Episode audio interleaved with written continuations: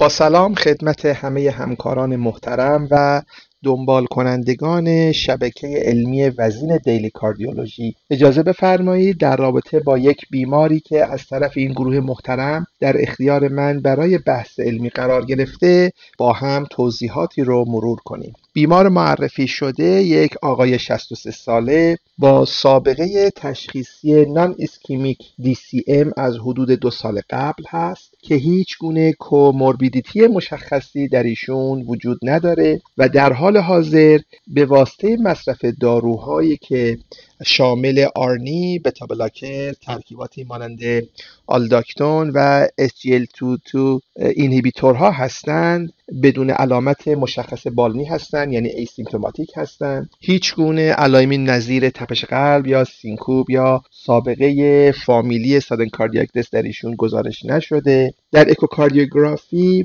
یک EF borderline حدود 30 تا 35 درصد دارند و یک قلبی که به صورت متوسط بزرگ شده و بدون اختلال دریچه‌ای مشخص. نوار قلب بیمار ریتم سینوسی داره.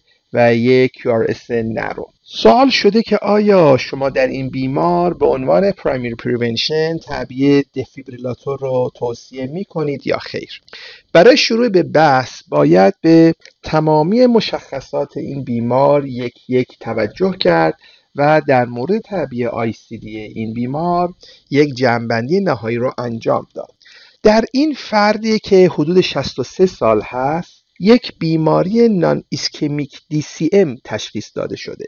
به طور کلی هنگامی که ما می‌خوایم تعبیه دفیبریلاتورهای قلبی رو در بیماران با نارسایی قلب توصیه کنیم شاید اولین المانی که مد نظر قرار می‌گیره EF هست و ما در مورد میزان کسر جهشی خون از بطن چپ این بیماران توجه کافی رو باید داشته باشیم که در این بیمار حدود 30 تا 35 درصد هست. فرد 63 سالشه. پس کمتر از 70 سال هست. زیرا تعدادی از مطالعات نشون دادند که کارایی دفیبریلاتور به عنوان primary prevention پس از 70 سالگی به میزان زیادی کاهش پیدا می‌کنه. و از طرفی فرد یک non-ischemic DCM هست. چرا که در افرادی که ischemic هستند شانس وقوع حوادث قلبی در مطالعات مختلف نشون داده شده که می‌تونه بالاتر باشه به جهت روند ischemic ی در که در بروز sudden cardiac در این بیماران اثرگذار هست. همچنین اشاره شده که این فرد از دو سال پیش تحت درمان قرار گرفته. زیرا که هنگامی که ما می‌خوایم برای تعبیه دی به عنوان primary prevention در بیمارانی که دچار نارسایی قلب هستند اظهار نظر کنیم یک مدت زمان حداقل سه ماهه رو در non-ischemic ام ها مد نظر قرار, قرار میدیم تا نتیجه درمان طبی پاسخ به درمان طبی و احتمالا بهبود نسبی عملکرد قلب رو بررسی و مشاهده کنیم و در صورت تداوم عملکرد پایین قلب در مورد دفیبراتور یا آیسی در بیماران تصمیم گیری خواهیم کرد. اشاره شده بیمار داروهایی که دریافت می‌کنه شامل مجموعه آرنی بتا بلاکرها ترکیباتی مانند آلداکتون و SGLT2 اینهیبیتورها هستند. همان گونه که می‌دونین در پزشکی نوین این چهار دست دارو اساس درمان LV dysfunction ها رو تشکیل میدن و از آنجایی که تک تک این داروها در بهبود عملکرد قلب و کاهش all-cause mortality مهم بودند بنابراین درمان دارویی در این بیمار می تواند به کاهش احتمال مرگ و میر در این فرد کمک کنه. از طرف دیگه اشاره شده که این فرد دارای function class دو هست. مطالعات مختلف نشون داده که با افزایش function class احتمال all-cause mortality افزایش خواهد یافت و چنانچه این فرد function class دو تا سه داشت با احتمال بسیار بالاتری شما defibrillator رو به این فرد توصیه می کردید یعنی با کلاس یک این فرد کاندید طبیعه defibrillator می‌شد. اما این مسئله از کجا ناشی شده؟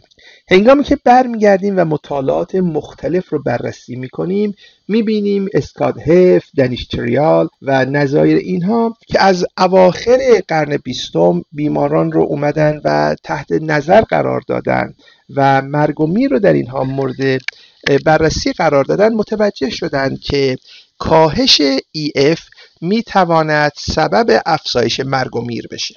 با ظهور ICD این نظریه پیش اومد که چه میزان از این مرگ و میرها شامل سادن کاردیاک دس هست.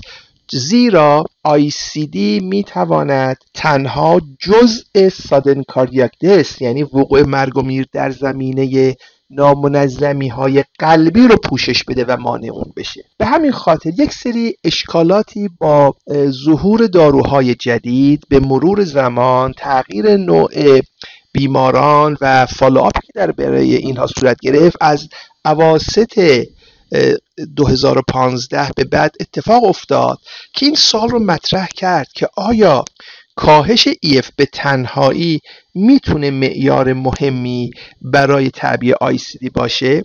زیرا مطالعات مختلف در بیماران non-ischemic ام نشون داد که متاسفانه آلکاز مورتالیتی علا رقم تعبیه دی ها ممکنه خیلی کاهش نشون نده. آیا ما بیمارانی رو که کاندید طبیعی آیسیدی می‌کنیم واقعا همون گروهی هستند که ممکنه از سادن کاردیاک دس رنج ببرند و ما با کمک یک دفیبریلاتور می‌تونیم مانع مرگ ناگهانی اینها بشیم؟ از طرف این بررسی صورت گرفت که بسیاری از افراد جوانی که اینها function class یک بودند شاید به صورت ناخواسته وارد مطالعات نشدند و افرادی که نفس تنگی داشتند بیشتر مورد مطالعه قرار گرفتند. به همین خاطر کسانی که function class یک بودند با یک EF borderline بدون سایر عوامل ریسک مانند وقوع فامیلیال سادن کاردیاک دس وجود یک پاتولوژی های خاص در این بیماران اینها رو در نظر قرار دادن که اگرچه اینها جزء مهمی هستند اما کمتر وارد این مطالعات شدن. بنابراین این گونه افراد رو با فارشن کلاس یک از نظر تعبیه دی در کلاس دوی بی قرار دادن. اما به تدریج مطالعات جدیدتر نشون داد که این گروه از بیماران به خصوص جوانترها و کمتر از 50 سال سن اینها گروهی هستند که درست آلکاز مورتالیتی در اینها کمتر هست. اما متاسفانه قسمت مهمی از مرگ و میر این افراد به صورت ناگهانی اتفاق میفته لذا با جمع آوری تعداد بیشتری از بیماران و بررسی الگوهای پاتولوژی در این گونه بیماران و اتیولوژی های مختلف شاید در آینده ما شاهد تغییراتی در ریکامندیشن تعبیه آیسیدی و دفیبریلاتور در این بیماران باشیم. بنابراین آنچه که امروز مورد توجه قرار می‌گیره چند نکته مهم هست. یکی اینکه این بیماران باید از نظر دریافت درمان طبی اصول چهارگانی که در این بیمار رعایت شده رو دریافت کنه. نکته مهم بعدی توجه به دو المان مهم هست. یکی بحث بررسی ژنتیک که لازم شما در هنگام گرفتن شرح به حداقل سه نسل از این بیماران توجه کنیم که آیا وجود سادن کاردیاک دس یا رفتاری از کاردیومیپاتی ها در این بیماران وجود داره یا نه. چرا که بسیاری از این افراد با بررسی ژنتیک می‌تونن شناخته بشن. به خصوص اگر این بیمار ما کمتر از 50 سال سن داشت خیلی مناسب بود که شما از نظر ژنهای مختلف مثل laminopathy ها FLNC اختلال دسموزو و نظر اینها اینها رو مورد بررسی قرار بدید. نکته دوم و مهمتر انجام imaging در این بیماران هستش. چرا که وجود هر گونه scar و late gadolinium enhancement در این بیماران risk sudden cardiac death رو در این بیماران افزایش میده و این همون نقطه ای هست که می‌تونه در این بیماران با تعبیه defibrillator از مرگ و میر اینها ما پیشگیری کنیم. imaging مسئله به‌روزی هست در دنیا. اینکه الگوی scar در کجا هست؟ septum رو درگیر کرده یا نه؟ lateral wall رو درگیر کرده یا نه؟ آیا اینها تا چه میزان می‌تونن پیشگویی کننده وقوع sudden cardiac باشن؟ به نظر می‌رسه ما به نتایج مهمی در حال حاضر رسیدیم. در بیماری که DCM داره و asymptomatic هست وجود یک scar در قلب می‌تونه risk sudden cardiac death رو در این بیمار در مقایسه با فردی که فاقد scar در قلب هست بیشتر کنه و لذا بیشتر سودی از دفیبریلاتور ببره. همچنین یک سری از ما هست. به نظر مثل اتیولوژی تنها با یک MRI هست که به خوبی مورد بررسی قرار می‌گیره. یک اینفلامیشن یک بیماری ذخیره ای در MRI هست که تشخیص داده میشه و از این طریق میشه درمان متناسب با اون رو برای بیمار انجام داد. اشاره شده که ECG در این بیمار normal sinus rhythm هست و هیچ گونه اختلالی نداره اما یادمون باشه انجام EPS و induction VT می تواند یکی از هایی باشه که در بیمارانی که DCM line دارن با کمک اون میشه میزان instability الکتریکی یعنی احتمال وقوع آریتمی در این, در این بیماران رو مورد بررسی قرار داد و چنانچه آریتمی ایجاد بشه اینها کاندید مناسبتری برای تعبیه defibrillator قلبی هستند البته ظهور دستگاه defibrillator مانند S-ICD با عوارض کمتر شاید کفه تعبیه defibrillator در این گونه بیماران رو در آینده سنگین تر کنه و سایر trial هایی که در این زمینه داره انجام میشه چه در زمینه imaging چه در زمینه بررسی های ژنتیک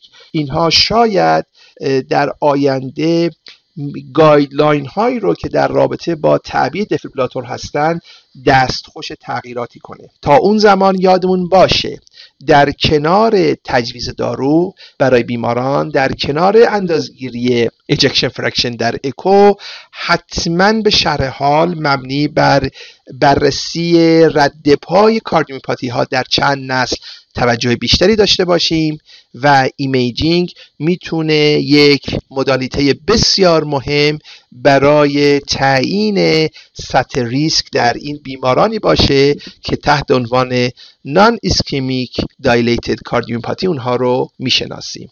از اینکه وقتتون رو در اختیار من قرار دادید بسیار سپاسگزارم.